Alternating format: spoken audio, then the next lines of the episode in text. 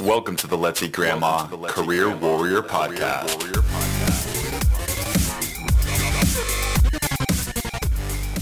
And welcome to the Let's Eat Grandma Career Warrior Podcast, where our goal is not only to help you land your dream job, but to help you live your best life.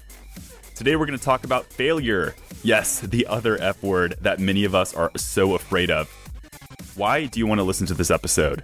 Well, failure is such an important topic, especially for job seekers, especially for those of us who want to move on and progress in our lives. It's something that all of us have to deal with if we want the job of our dreams.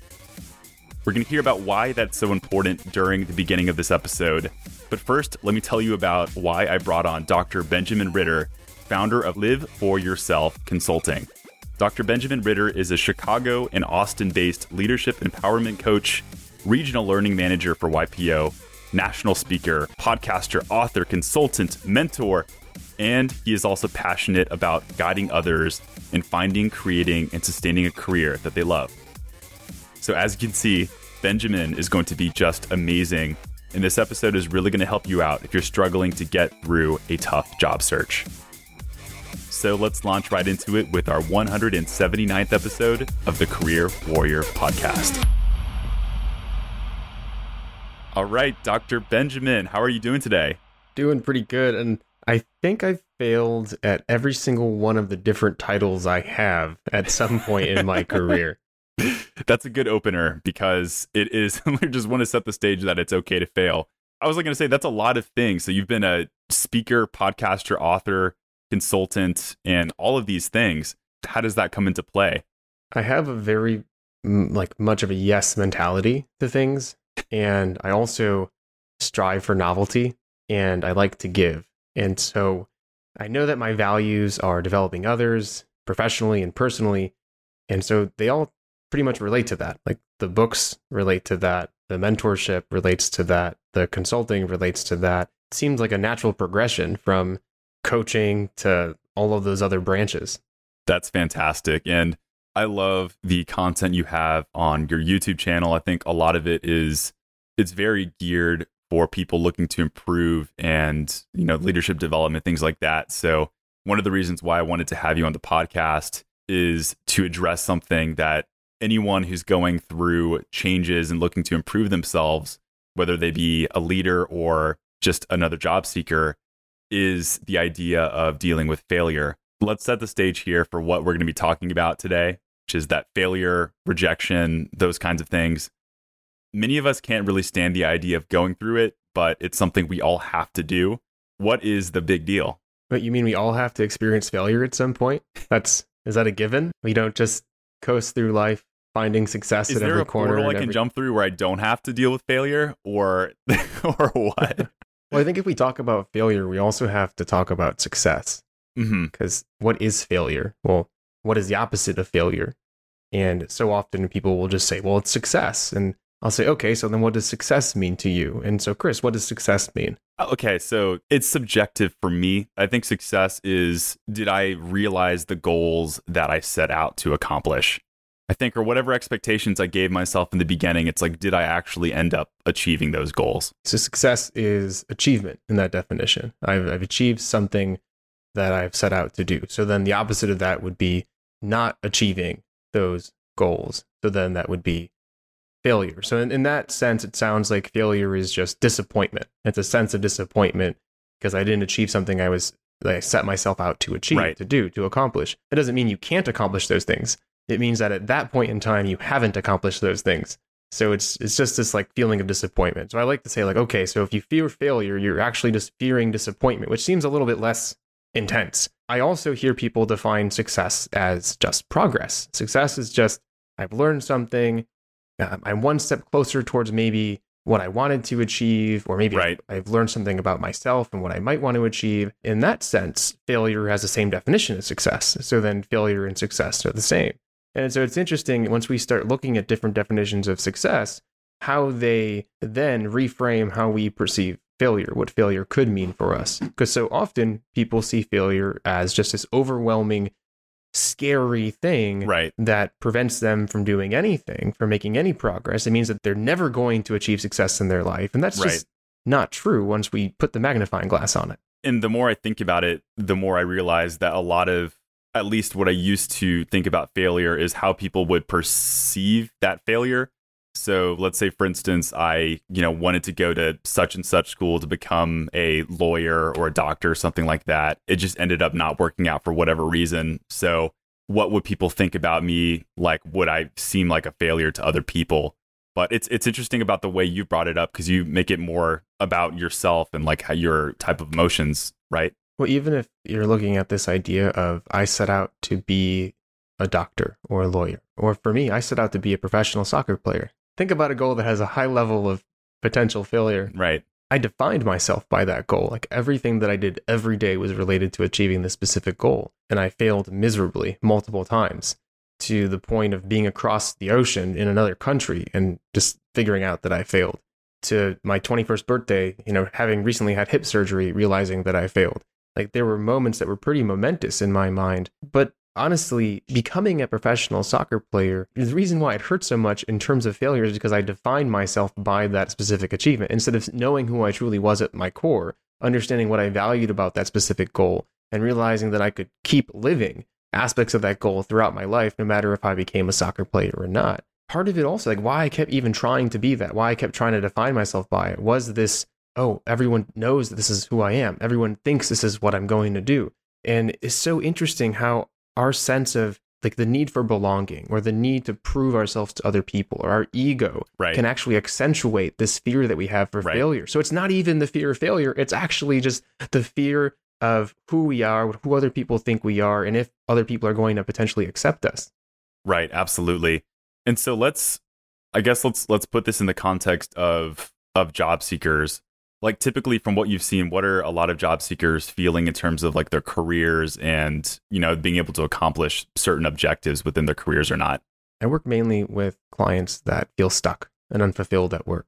So the fears tend to relate to I'm never going to amount to who I want to be or should be because I don't really know who that person is.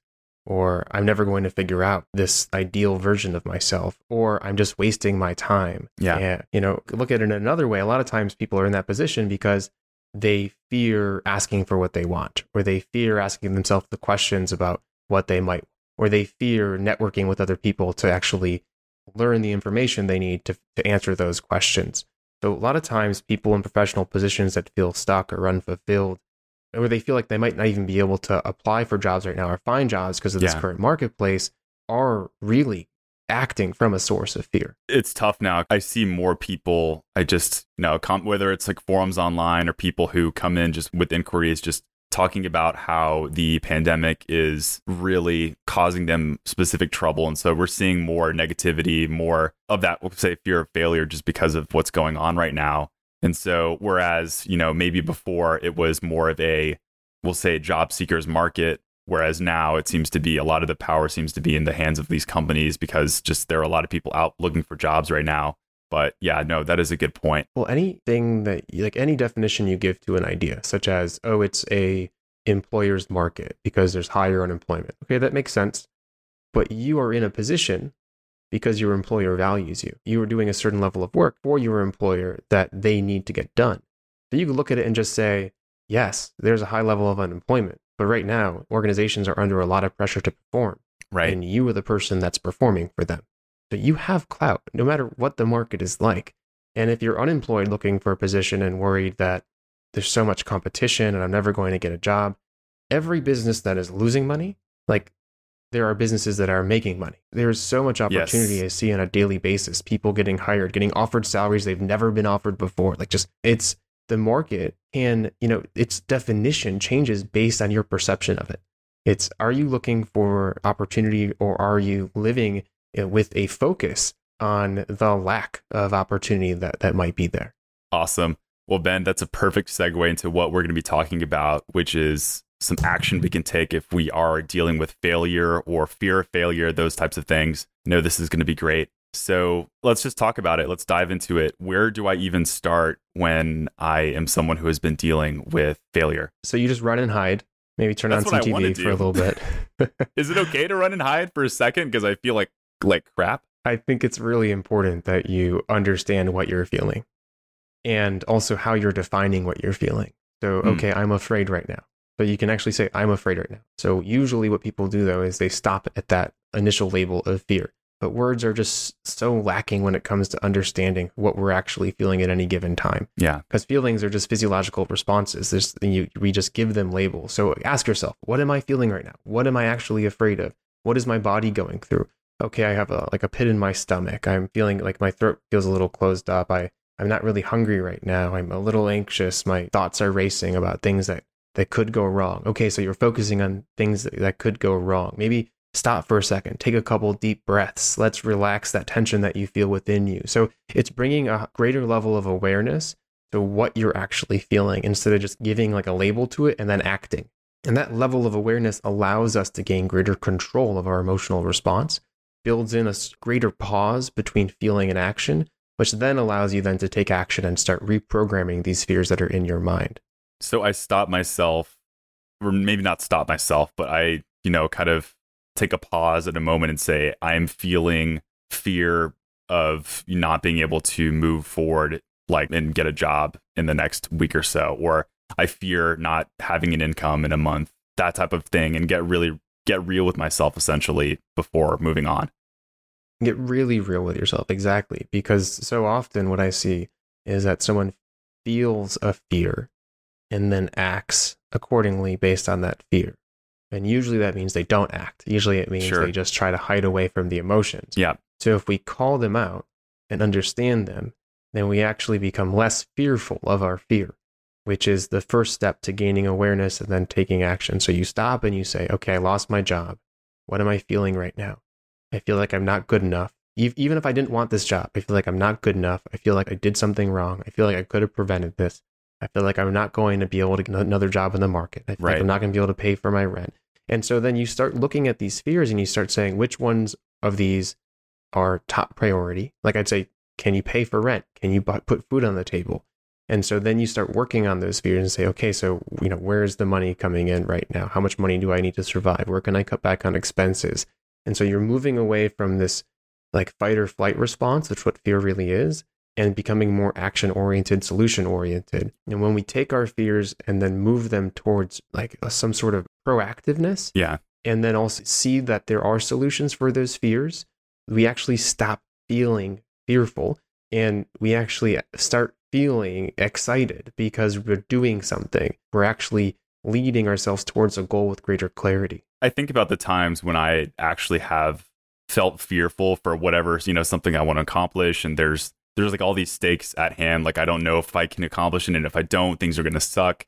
So that's like it's really painful and like the more I think about it it's true like if I just let the emotion take control of me, you know, kind of during that situation, I tend to be less action oriented. I do tend to hide away in that sense and make less moves, so to speak, on things that I want to do. So your case in point is that if I am more aware of these things, then I'm more likely to become action oriented, proactive, and do the things that I need to do to get the job or whatever it is. The awareness is really important if there's underlying belief systems. So Yeah. I say if these are tough. So like the underlying belief systems are you can learn from mistakes.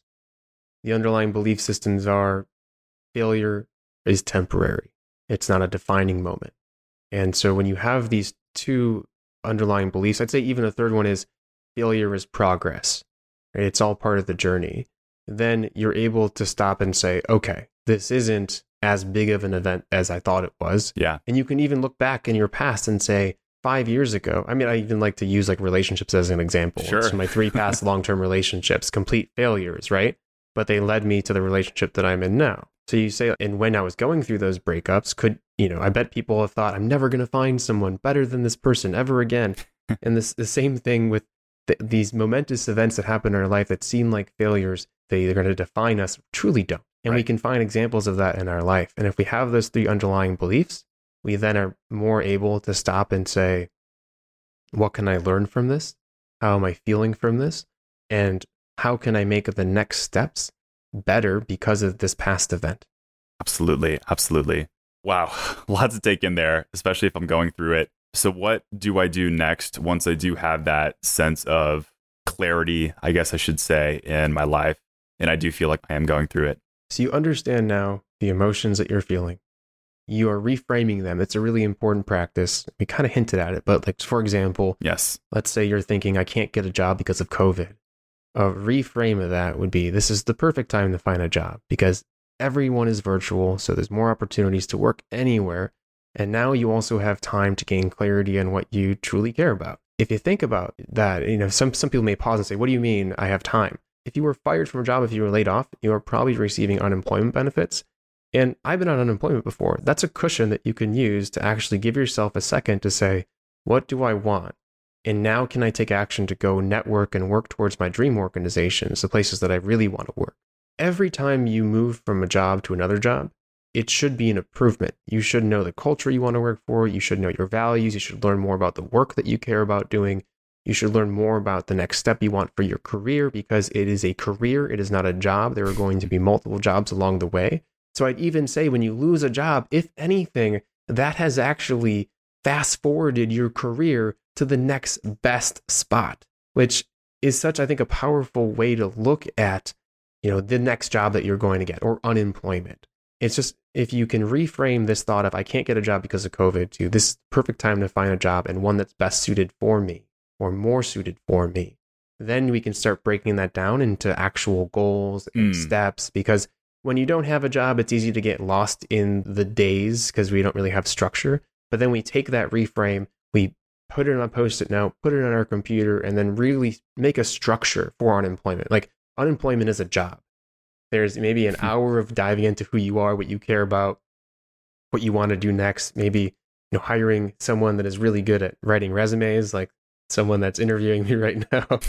uh, uh, but really preparing yourself for the next step, and you can become proactive about it. We can get to what goal setting would look like in this stage, but I know we're still talking about fear. Well, I want to ask you because reframing is it's one of those things that I think I agree it's so important, but very tough to do sometimes because I can tell myself, you know what, I'm going to look at these things in the positive and I'm going to tell myself that like I'm going to try to remove those negative belief systems. But the problem is that they're so deeply ingrained sometimes and I don't know who's listening to this episode right now. I don't know what, you know, how long or how deep these things are, but I guess what I'm asking is do you have any actionable things that I can do in order to accomplish this tough thing of reframing? Reframing, the whole purpose of it is to change past programs because who we are today is based on who we were yesterday and the day before that and the day before that. Who you are today is a culmination of your experiences. And those experiences have built programs in our mind. I like to think of it as everything we do, especially our thoughts, have created almost like rivers within our brain. And rivers, what I mean by that is, yeah, water likes to flow in the, the easiest path that it can find. And so our programs are basically these dugout channels within our brain. So when we, or maybe you're going to go into a networking event or apply for a job, our initial response, maybe in our mind from an old program is, you're not good enough. Or don't do that. What happens if you get rejected? So your brain thinks, oh, I have to stay safe. That's where we go initially. A lot of us go initially. True. What we have to do to build habits is start digging out new trenches for new rivers and stop using the old river as much as possible. But that's really tough. Just like with any habit, we actually have to hold ourselves accountable and tell ourselves to do it instead of just think we automatically can do it. Because eventually, if you tell yourself to do something enough, the river is dug deep enough, usually deeper than old programs, because you find out that they're more like they lead you towards greater success. that you start accepting that path more and more and more. But to be able to do it, you have to write it down put it as an alarm in your phone. You have to get an accountability buddy. Maybe let's say you're looking for a job to call them through Zoom for an hour a day, and this is your networking time. So you hold yourselves accountable and you compete about how many jobs you're going to apply to, or you compete to how many people you're going to send an outreach message to. And so it, it really is forcing yourself to do these things, just like you would yes. have to force yourself to go to a gym. And yes. so just like working out, if you buy a gym membership, that might work right? If you spend a lot of money in a gym membership, like especially gym, probably will work better, which is why coaching is, you know, partially it's accountability, it's investment. Get off your butt and go. You have to do it. yeah. And if the gym is closer to you, you're more likely to go. If your gym's in your house, you're more likely to go. So then when it comes to doing things that you're not used to, like networking, you know, do you have LinkedIn always up on your screen as your homepage? Do you have a list of people in front of you all day so you it's constantly reminding yourself of it and if you have someone you work out with, if you go to the gym with, that they call you up and bring you with, do you have someone that's more experienced, that's willing to guide you and coach you So these are all things that we do in our life. Like you have, like I bet you our listeners have held themselves to new habits. They've committed themselves to new habits. This Yeah. is the same thing. When it comes to reframing ideas, you have to say, I'm just going to commit to this completely. I'm going to make a commitment in my mind, not this is something I want to do, this is something I have to do. And then I'm going to structure my life in a way that makes that actually happen and makes it easier for me. So I don't have to fight to do it. And then leading back to it, that accountability has just got to be so powerful. Like you referenced the coach in the workout situation, but who would be the coach in my case if I'm a job seeker trying to keep going? So there's career coaches just right off the bat. They're Boom. like myself and the work that I do. Yeah. I'd even say there are mentors, a ton of Mhm. mentors out there. And I would even recommend first look in your current network if you don't have a mentor, but then also look on LinkedIn for someone that's in a position that maybe you want to be in in five or 10 years and start reaching out to them and say, Hey, I have some questions about the job search or about the career path. And you will be surprised at the people that are willing to get to basically bring you under their wings and help you soar. It's people want to give, and the people that respond to you are going to be the people that want to give. So don't worry Yes. about all the people that don't respond. You're looking for the engaged individuals. And I talk a lot this, about this a lot with networking. People are on platforms not because they want to engage. They're on platforms for a variety of reasons. But there is a small percentage of people, like on LinkedIn, for example, that they love to connect to others. They love to mentor others. They will, and they love to have phone calls and introductory calls and to meet you. And these are the people we're looking for. We don't care about anybody else. We want to meet the connectors and the people that want to engage with us. And that's why networking, you can't take a non response as a rejection or as failure because the person that's there isn't there to network. And the people that are there to network are going to respond to you. Someone needed to hear that. I hope so. Someone on this podcast needed. That's awesome. That's awesome. Great way to think about that. And you just alluded to it, and I think this has been great so far. Like we've covered some awesome things, like the self awareness, the accountability, and getting yourself out of the rut by taking action and doing action steps. I want to talk about the ugly stepsister or cousin of failure, which is rejection, which is the R word you just said right now. So let's talk about rejection. What if I do fear sending out applications or reaching out to people and not getting like getting that autobot response that basically tells me that I'm not a good fit for the job? Like, do you think that's something that's actually holding people back in their job searches? Oh, for sure, 100%. It's holding people back. I host a networking workshop, and in one point, I have people pull out their phones, do a keyword search on the industry that they're interested in, or the job title that they're interested in talking to, like someone in that job title. And I tell them, do that search, have the page there with, with your you know second or third connections, people that you're not connected to yet, and just hit connect on 20 or 30 of them right away. People look at me like I'm crazy. Like, what do you mean? You just reach out to people you don't know without a message? And what if they don't respond? And then literally the next day, they'll message me and be like, five people accepted me. and they're like so excited about it. And I already have two phone calls scheduled. You hit the nail on the head and you said this bot rejects me. Like literally, we personalize this idea of rejection. If someone doesn't respond to me or doesn't like me for a certain job, then I must not be good enough. Mm. Where did this idea come from? Like it doesn't make any sense. These people don't know you. Even if you're at like a fine, even if you get fired from a job that you've been working at for two or three, four years, that could hurt a little bit more. But it's still, this person doesn't know you completely. And also, they have their own goals. They have their own reasons for their own actions. And you have to ask yourself, is, you know, why am I personalizing this? And what evidence do I have to personalize this re- quote unquote rejection? No one can reject you other than yourself. So every time you don't apply for something or don't reach out to somebody, you are making the choice to say no to you. When someone Yes. says no to you, that doesn't mean that they're saying no to you. They're saying no at that point in their life based on their own perspective and perceptions of the world, whatever it is that they're looking for. It's not you as an individual. And I think that's just it's it is a mindset. A lot of things we're talking about is a mindset. Yeah. I think that's so important to dive into first is what am I so afraid of? Let's hit there in a second, but I just want to go back to Yeah. something you said, which is like it's absolutely true. Like I speaking here from a actual experience and like things that I felt when I am dealing with rejection and things like that. But I do feel like when I go and reach out and apply for a job or go to reach out to talk to that person at a networking event and you know the fear of it not going so well a lot of it is centered around myself. I'm like, oh, it must be me if that person is not giving me the favorable response that I wanted in the first place. And, you know, for me, I've realized that's such an unhealthy habit and like such an unhealthy thing to do is just to keep thinking like me, me, me the entire time and not put the emphasis and the focus on the other person and what they might be going through as well. And so, I mean, I really think that was truly genius and a really good way to reframe that perspective is to like not just put the attention on you, but it's about that other person. And what's the goal? Is the goal rejection? Because that's what you're focused on if you're right. If you don't have that reframe. The goal is to find an opportunity, to find a new job, to find a person to connect with. And so it doesn't matter. Like the no's don't matter. The no's only mean that you're getting closer to a yes. And it, you know, people use this in sales a lot. It's they know that if they get X amount of no's, that then they're going to eventually get a yes. And you can figure this out with anything in your life. How many no's am I getting? How many yeses? Like with job applications, it's like a lot of people that are entering the market initially, they think, okay, if I apply for three jobs, I might get two interviews. Doesn't work like that. Mm-hmm. you apply for 20 jobs, you might get three or four phone screenings.